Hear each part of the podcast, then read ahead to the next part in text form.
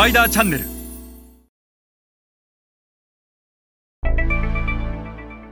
え皆さんこんにちは。スパイダーの森部です、えー今日はチャンネル構築までの全体プロセスについてお話します、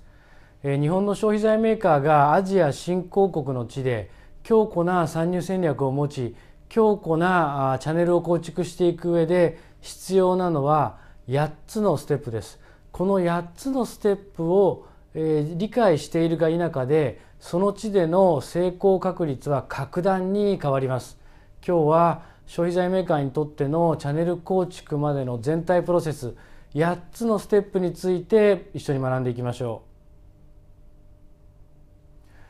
う。後ろの図はその8つのステップを表した図になります。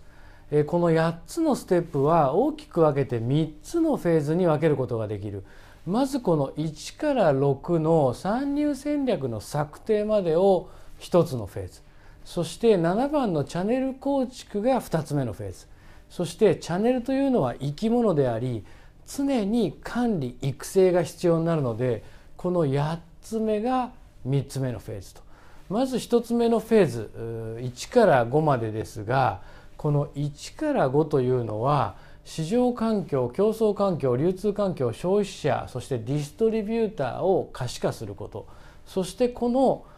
6の参入戦略の策定までで1フェーズ。これ1から5は可視化であってその可視化したものをいかに戦略というアウトプットに変えるかがこの6番であると。おつまり1から5はインプットであり6がアウトプット。革新的なアウトプットの戦略を出すためには絶対的にインプットという情報可視化が必要になってくる。そしてこの市場環境競争環境流通環境消費者ディストリビューターというのはその進出しようとしている市場がどれぐらいの規模の市場なのか儲かるのか儲からないのか。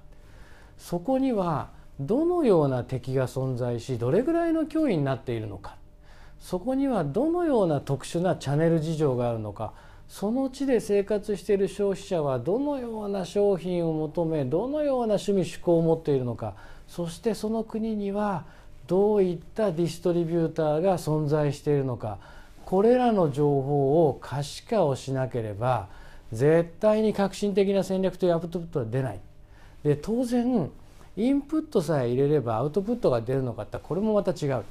インプットはこの中で知見ノウハウ経験センスでアウトプットに変えるわけなんですが最低限やはりインプットがないと革新的なアウトプットには変わらない。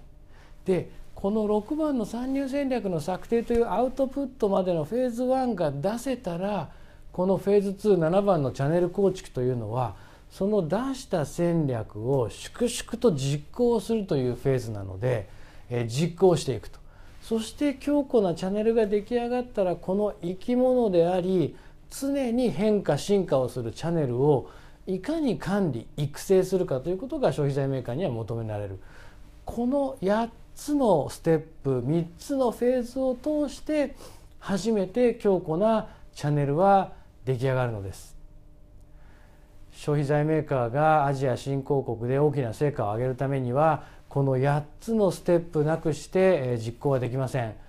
皆さんの現状と比較し今皆さんの会社には何が足りていて何が足りていないのか今一度見直してみてください。それではまた次回お会いいたしましょう。